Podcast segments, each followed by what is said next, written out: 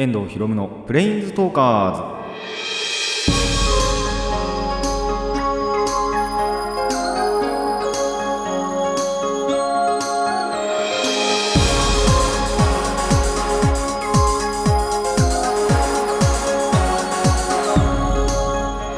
ラジオの前の皆さんこんにちは。遠藤博夢のプレインズトーカーズパーソナリティの遠藤博夢です。この番組はアニメゲーム声優が大好きなこの僕遠藤博夢がマジック・ザ・ギャザリングのプレインズ・ウォーカーがいろいろな次元を旅するがごとくいろいろなジャンルの話をする番組です。と、えー今回は、えー趣味の話中心でお届けする回となっております。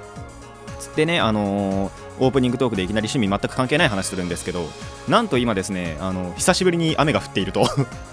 どうでもいい話かなとは思うんですけどあのここ最近割と雨降ってなかったんですよ。えもう1月中とかほとんど本当に1回も降ってないんじゃないかぐらい全然降ってなくって本当に乾燥しまくりで。まあそんなことがあったんで久しぶりに雨降ってまあよかったなと。あの少しでも潤いないとやっぱ僕ら声出すとね乾燥って敵なんで本当に。喉ガラガラになってくるんで。バイトとかしてても分かるんですよやっぱり。声出す仕事だとあやばい乾いてるなみたいな。でももっと言うとあの唇も乾燥してるんですけど僕。リップクリーム塗れよって話なんですけどリップクリーム塗るの忘れちゃった。今日も。であのー本当に久しぶりに雨が降っててまあ、雨の中歩くとかね、あのー足とか濡れちゃって嫌だなってそういう部分はちょっとあるんですけどもただまあやっぱたまには降らないとね、あのー天気的にもあんまりよろしくないのかなっていう話ではあるのでまあ本当に久しぶりに降ってそういう点では良かったかなと思います。でねあの乾燥とかもちょっとでも防げればいいなと 思っております。というわけで、えー趣味の話いきましょう。ああとそうですね。今回も、あのー趣味の話ということなんですけど日常の話っぽいのも、えー含まれるのはお許しください。というわけで始めていきましょう。遠藤ひろむのプレインズトーカーズ。今回も let's プレインズトーク。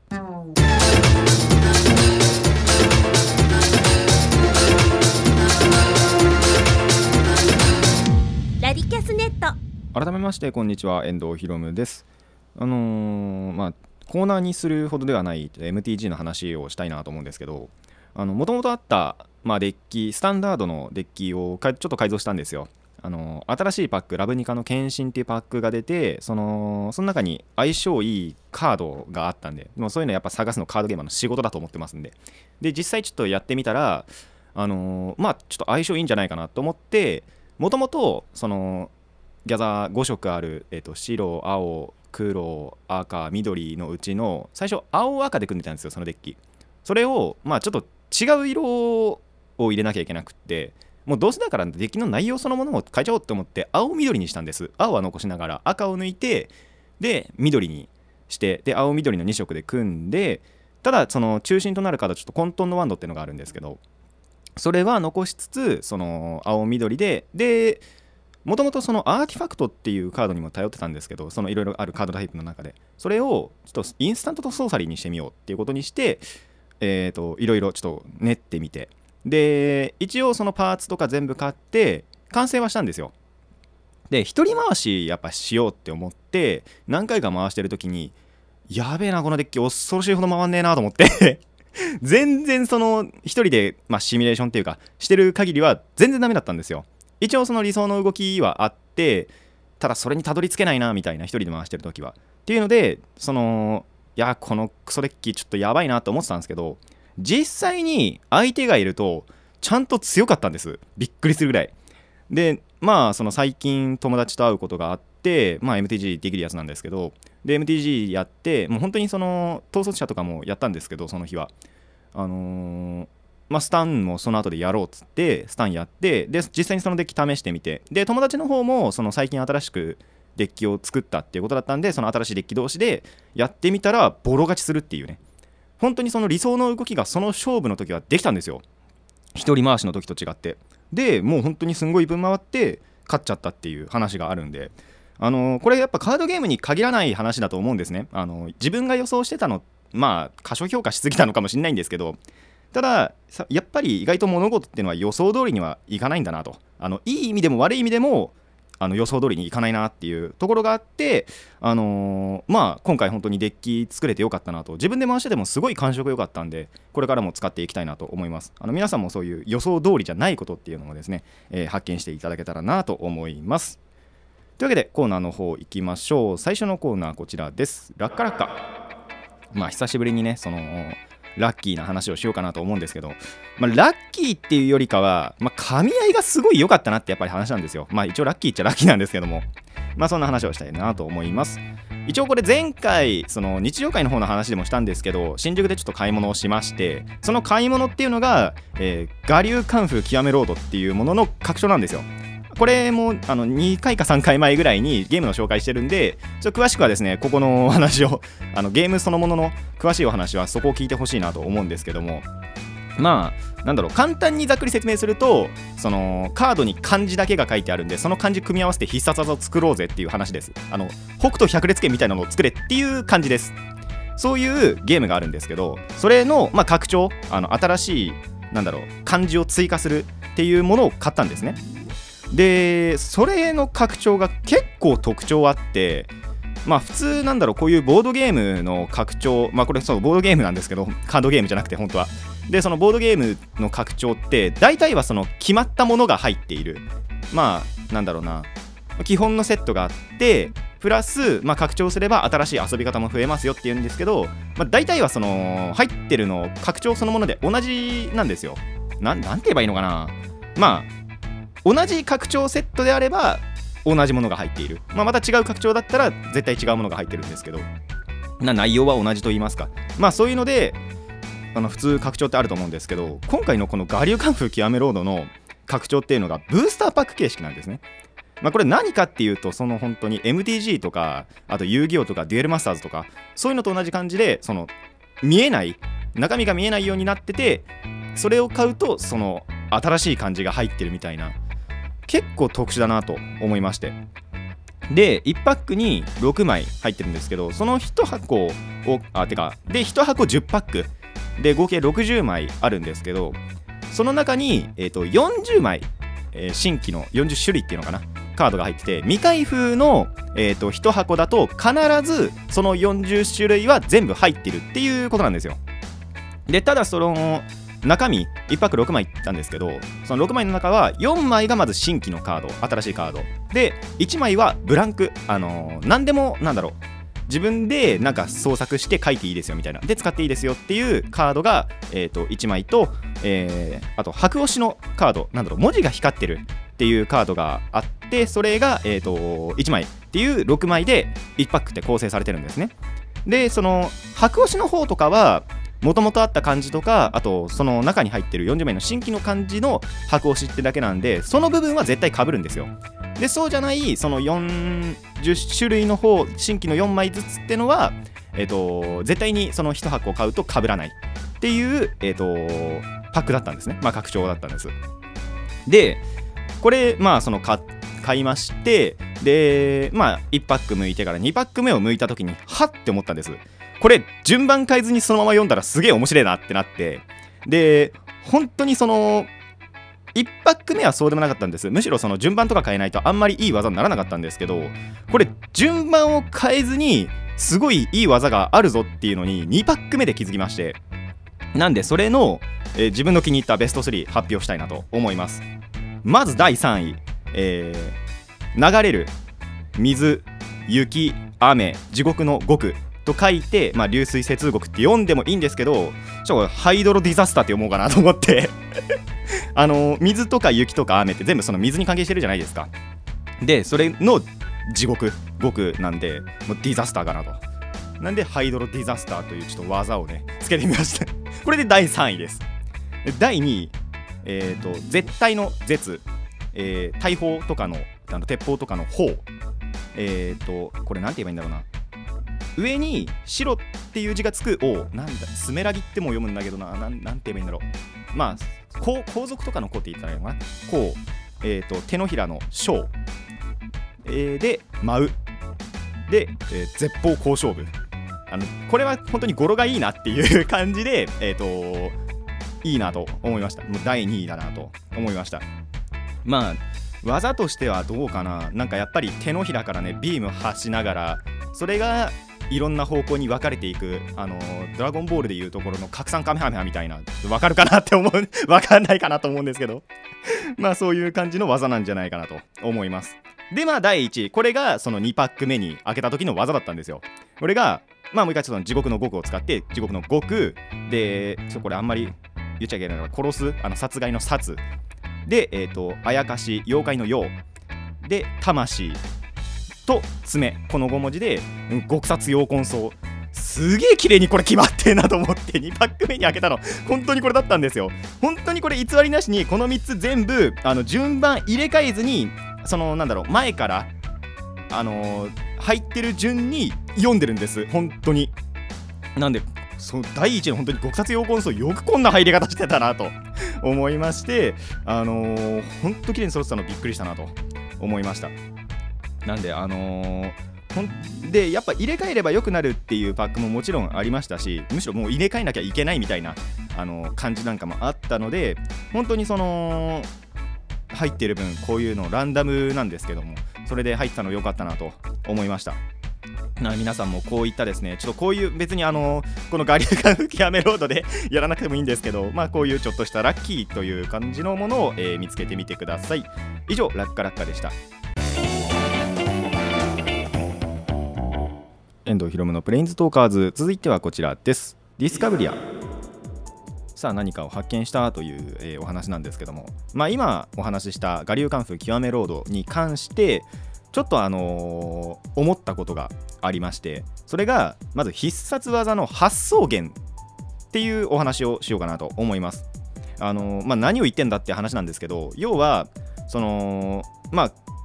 このゲームの使用上どの漢字がまあなんだろう。手札に入ってきてそれをその公開できるかっていうのはまあランダム本当にデッキによるっていう感じではあるんですけどその読み方とかまあなんだろう語呂の良さみたいなところで、あのー、僕と友達でその必殺技に対する思想が違うなっていうことにちょっと一個気づいたんです。でそれは何でかっていうと何を見て育ってきたかっていうのと今何にハマっているかっていうのでそのまあひらめきとかインスピレーションっていうのが違うからそういうなんだろう必殺技に対する思想が違うんじゃないかなっていう仮説を立ててみました。これも今回も仮説です。あのあくまで。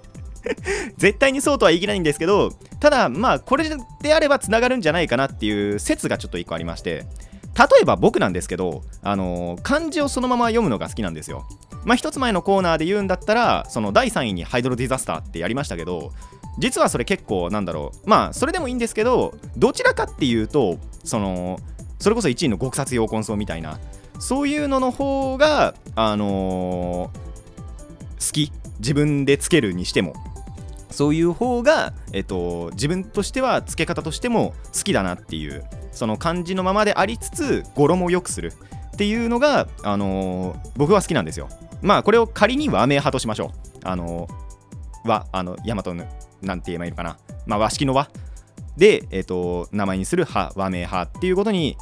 するとしましょう。で友達っていうのは横文字が好きでやっぱりそのルビとかを振ってあのカタカナ読みするっていうのがだからどっちかっていうとハイドロディザスターみたいな。そっちの方が好きだったんですよ。なんでこれをまあ仮に横文字派としましょう。でなんで和名派とこの横文字派が分かれるかっていうとそれがその何を見て育ってきたかと今何にハマってるかっていうのが関係するんじゃないかなと思うんです。例えば和名派の方だとそれこそあのー、一つ前のコーナーこれも出しましたけど北斗の拳見てるとやっぱり和名その漢字だけで必殺技作ることが多いんですよ。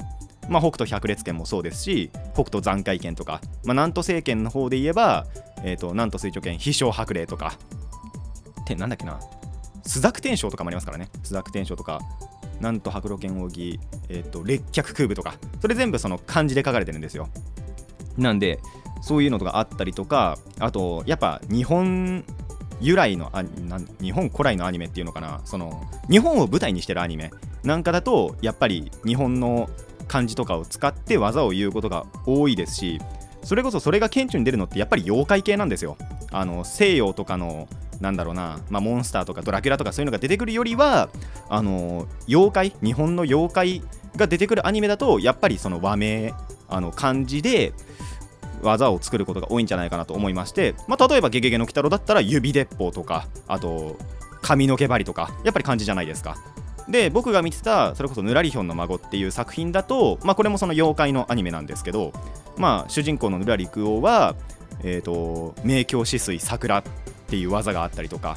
で僕大好きなつららちゃんだと雪女なんですけど呪いの吹雪風声隠れっていう技があったりだとか。まあ、もっと言うと、あのー、侍の時代でもありますよね。あの、流浪に剣心なんかだと、竜追戦、まあ、これも全部漢字で、あの竜と追って、あのまあ、なんだろう、振り下ろすっていう意味の追と、えーと、ひらめき、そので、えーと、竜追戦とか、あとまあ最終、その飛天三剣流の最終奥義である天×竜のひらめきなんかも、えっ、ー、と、天はその天、天の川の天なんで天と、まあ、かけるはあの飛ぶって意味ですね。飛翔の章に、えーと、竜とひらめきっていうので、あの、全部漢字を使ってしかもそれを全部訓読みしてる あの天かける竜のひらめきはあと他にもくず流線なんかもありますしガトツとかもありますし二重の極みっていう技もありますしっていう感じでやっぱりそういう日本を舞台にしてるアニメを見てたりするとこういう和名派の方にいるのかなと思ったりじゃあ逆に横文字派はどういう人がいるのかっていうとやっぱ RPG あのゲーム。で RPG とかやってるとやっぱりそれってその西洋の方のなんだろう舞台にしてることが多いじゃないですか。あとモチーフとか。ドラクエとか、まあ、メラゾーマとかありますよね。呪文であればメラゾーマとかイオナズンとかバギクロスとか。とかはやっぱり横文字派の方だったりするのかなと思ったりあとやっぱ遊戯王も実は横文字派なんですよ。どちらかっていうと。あのまあ海馬瀬戸が使うブルーアイズホワイトドラゴン。攻撃名は滅びのバーストストリーム。これもあの、まあ、滅び最初はあの漢字っていうか日本語なんですけどバーストストリームがなんて書いたっけな疾風爆裂弾だっけな爆裂疾風弾だかそれで書いてバーストストリームって読んでたりするんです。であとそうだな、まあ、主人公武藤遊戯ならブラックマジシャンはブラックマジック。これ黒魔道って書いてブラックマジックって読んだりしてるんでやっぱ遊戯王もこっちのその横文字派に属するのかなと思います。まあ、あと何といってもプリキュアかなと。プリキュアもやっぱりその、まあ、こっちはもう漢字とか使わずに、本当にそのカタカナだけで、初代であれば、あのプリキュアマーブルスクリューっていう技もあったりだとか、まあ、作品ごとにそれぞれいろいろあと個人個人でも技があったりするんですけどなかなか漢字は見られないかなと思いますのでプリキュアも横文字派なのかなと思いますでうまく複合してるのはやっぱりドラゴンボールかなとカメハメハはどっちかっていうとやっぱり和名派の方かなと思いますしあとベジータで言えばファイナルフラッシュとかビッグバンアタックとかその辺はやっぱり、えっと、横文字派なのかなと思うのでまあドラゴンボールとかあと稲妻イレブンとかはどっちもあるのかなと思います。まあなんでそういうあの何を見て育ってきたか本当に何今何を見てるかっていうので作れる必殺技に差異があるのじゃないかなと。もしかしたらそれこそその僕と友達で同じ漢字を使ってもまあ被ることもあると思いますがその違う読み方をするっていうのもありえるんじゃないかなと思います。まあやっぱこういったのに限らずその発想のもとその漢字にせよなんならスピーチとかあの会社のスピーチとかなんだろう学校でなんか講演会をするとかそういうのの発想のもとっていうのは至る所にあるんじゃないかなと思います。あの皆さんもそういうなこれは何を元にして作ろうみたいなっていうその発想のもとというのを気にしてみてください。以上ディスカブリアでした。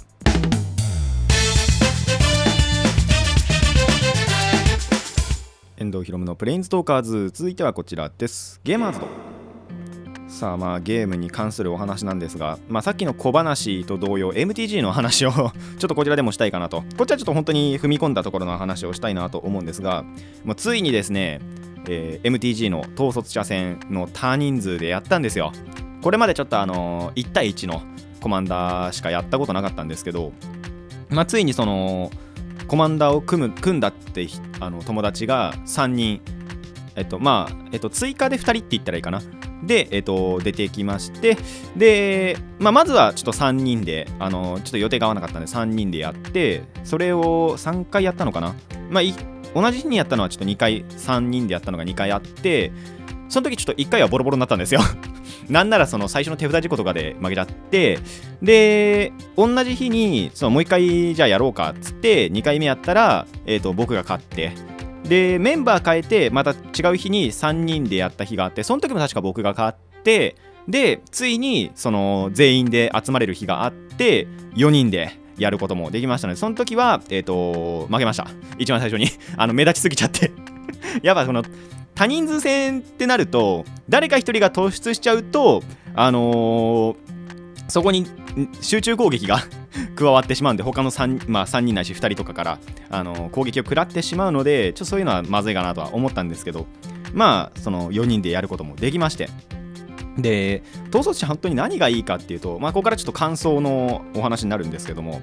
あのー、ライフがね多いんですよ。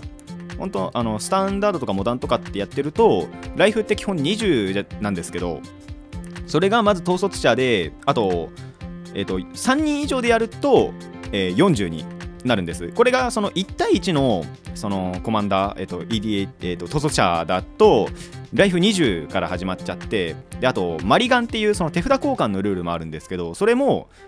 あの普通のスタンダードとかと同じマリガン方法になっちゃうんです。あの最初の手札が悪いなって思ったら7枚全部デッキに戻してで6枚引き直す。マイナス1の数引き直す。でまたその6枚もダメだったら5枚4枚ってやってっちゃう。どんどんその入れ替えることはできるけど手札は減ってっちゃうっていうマリガンがこれ多人数戦になると1回は7枚のままでいいんです。7枚でああダメだった。じゃあもう入れ替えてもう1回7枚引く。でそこからまた654って減っちゃうんですけど。そういう、えーと、マリガンもできてでプラスライフも多いんで、まあ、多少遅いデッキでもなんとかなると。僕のデッキ本当に遅くってあの整える前にすごい速いやつがいてそいつからぶん殴られて終わるんですけど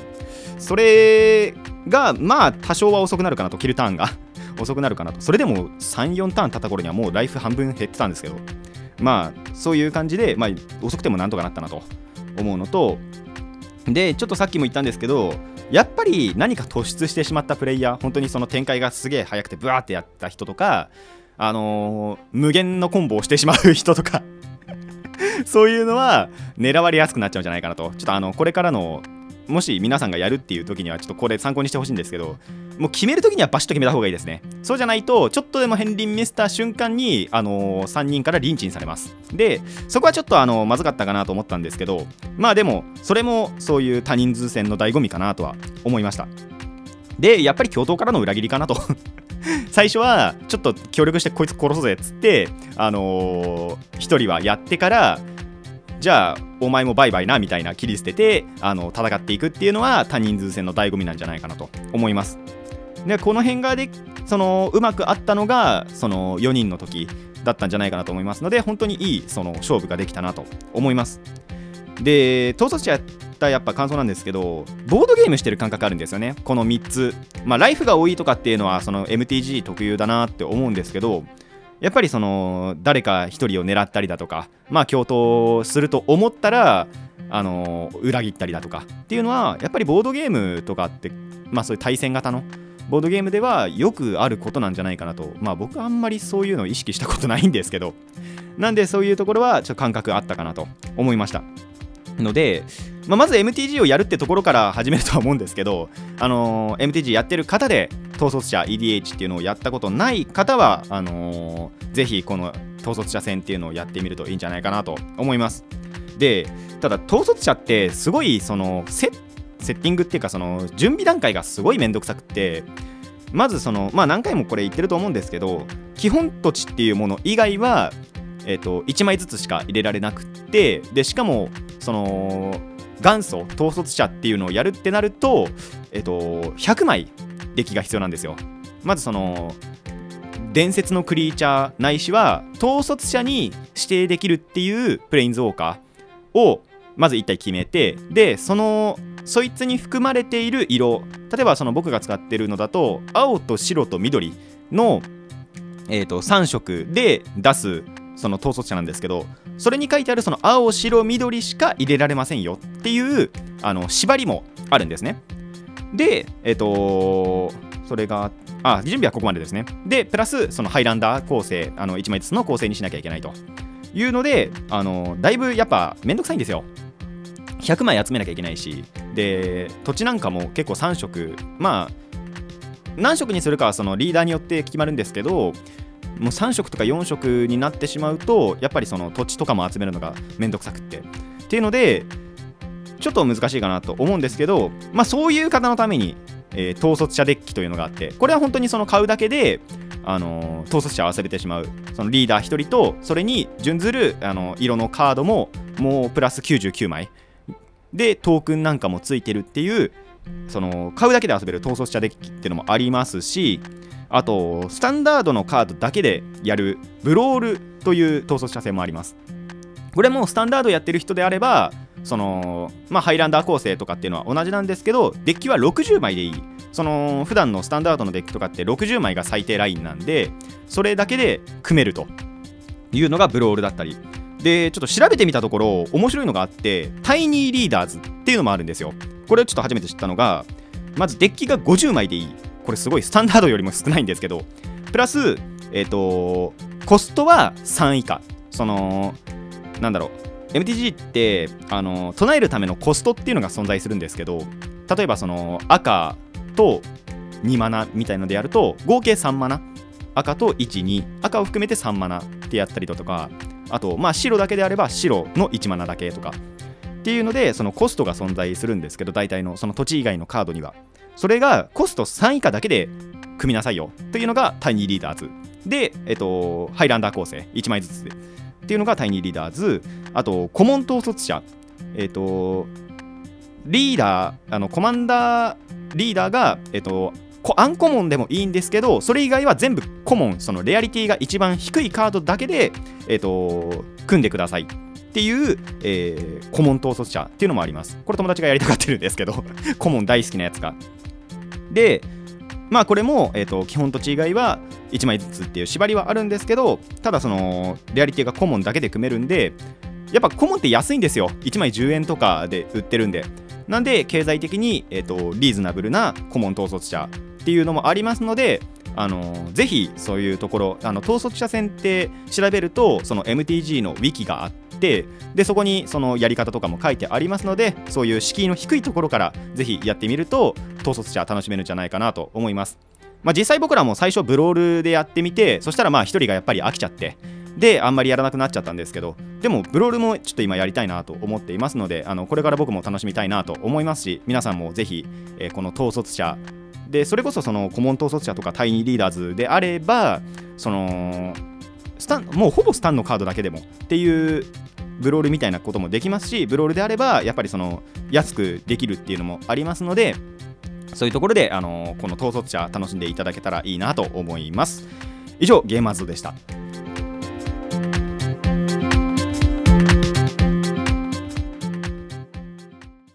遠藤ひろむのプレインズトーカーズそろそろお別れのお時間になってまいりました。えっ、ー、とまあ趣味の話第2回目なんですけども原稿書きやすいなと。やっぱり。前回あの聞いていただいた方とかまあそもそもその時間を見ていただけると分かるんですけど前回すごいその話題がなくってあまりにもなさすぎてこんな2つしかやってないっていうでエンディングトークでなんとか持たせるってことをやったんですけどまあこっちはもうね今の段階で30分近くいってるっていう、まあ、びっくりなことが起こってるんですよ。やっぱそういうところがねあるのかなと思いました。ただあの次回、まあ、日常会の話をする予定なんですけどもそこにはちゃんとそのネタがあるはずなんです。あの今はまだやってないんですけどこの収録段階では。ただあのちょっと経つと何ていうのかな。あのまあ、そういう日常会的な話ができると僕にとってのイベントが待っているはずなので はずなのでちょそこであのお話できたらなと思っていますので、まあ、次回はネタに苦しまないんじゃないかなとは思うんですけどまあとにかくあの日常会の方の話でいきたいなと思っております。でやっぱ MTG 面白いですね。最近僕が一番熱あるんじゃないかなと思って。本当その EDH やりやりたいって最初に言ったのはまた違う別の友達なんですけどまあやっぱりその時は始めたてっていうこともあってでやっぱり100枚集めるっていうのが難しそうで敬遠してたんですよ。なんででそんな時にちょうどそのブロールっていうのが発表されてあなるほどスタンダードだけでできるんだったらじゃあまずはこっちからやらないって言ってやっぱりスタンあのスタンのブロールをやってたんです。でまあちょっと最近になってきてまあそろそろねあのカードとかも結構買ってきたしじゃあ統率者もできるんじゃないかってことで統率者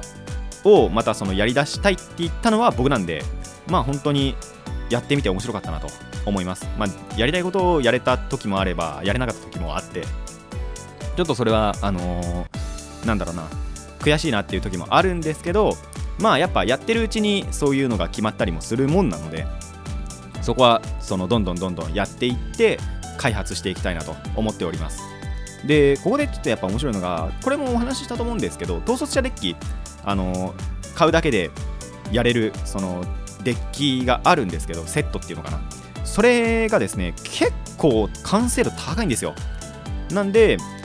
あの本当はこういうカードも入れたいなっていうのがすごいその頭の中にあったんですけど意外とやってみるとあこれ結構このデッキの原型とどめたままだなみたいなっていうことが、まあ、ちょっと前ありまして、まあ、それからまた改造したんで 結構半分くらいカード変わっちゃったかなとは思うんですけどただ結構その完成度高いのでおすすめはできるかなと思います。結構そのまま戦ってもあの面白いことができるんじゃないかなと。で改造するとやっぱりその無限のコンボができたりだとかあの相手をびっくりさせるようなギミックを搭載すると面白くなるんじゃないかなと思いますので。まあやる際はぜひその統率者デッキの方が いいんじゃないかなとは思います。でやっぱりスタンダードだけやってるっていう人はブロールから入ってもいいと思いますしあとまあ経済的にっていう人はコモン統率者の方がやりやすいとは思いますので、まあ、その辺はあの各自で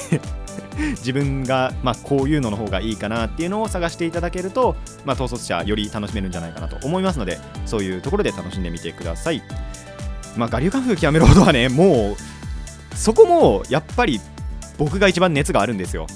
一応その3人でやった時は一番最初なんかはやっぱり各々の引きとかが良くてすごい評価高かったんですけどただやっていくうちに分かるのがやっぱり運なんですね。我流カンフー極めロードあのカード引けるかどうか自分の好きなカードが。引けるかどうかっていうのが割とその運任せなところあるんでそういうところでちょっとその点数がどんどん下がっていくっていうゲームだったんですけどただやっぱりノリが面白いのでそういう部分で楽しんでいけたらなと思っております。いやすごいこんだけね 趣味の話しちゃいましたけどもあのー、最後にちょっとここのお話だけしたいのが、えー、この番組ではメッセージを募集しています。